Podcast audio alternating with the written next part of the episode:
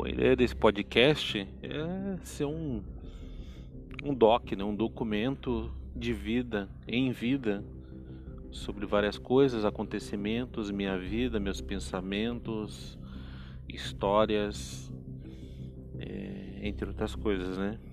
E infelizmente tem um relatos que nem sempre são legais e que nem sempre são bacanas, né, de se falar.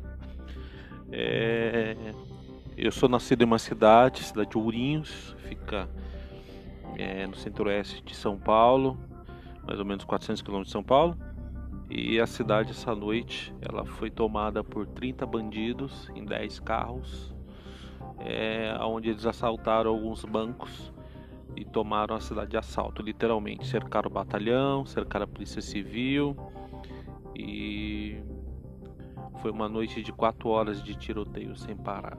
Uma cidade relativamente tranquila, de cento e poucos mil habitantes mas que viveu um terror literalmente em tempos de pandemia. Cenário perfeito. Cidade vazia, tudo fechado, nada funcionando e provavelmente por isso a uma grande parte da polícia deveria, acho que acredito que estavam nos quartéis porque não tinha ocorrências e aí ocorreu tudo isso. É triste porque a gente está num momento de um mundo bastante complexo, um momento de coronavírus e aí você tem uma coisa dessa aí, provavelmente grande parte, ou talvez alguns integrantes da quadrilha até saíram do, da cadeia, porque o governo, o governo não, o próprio, a própria justiça determinou que alguns é, bandidos poderiam sair da cadeia por conta do perigo do coronavírus.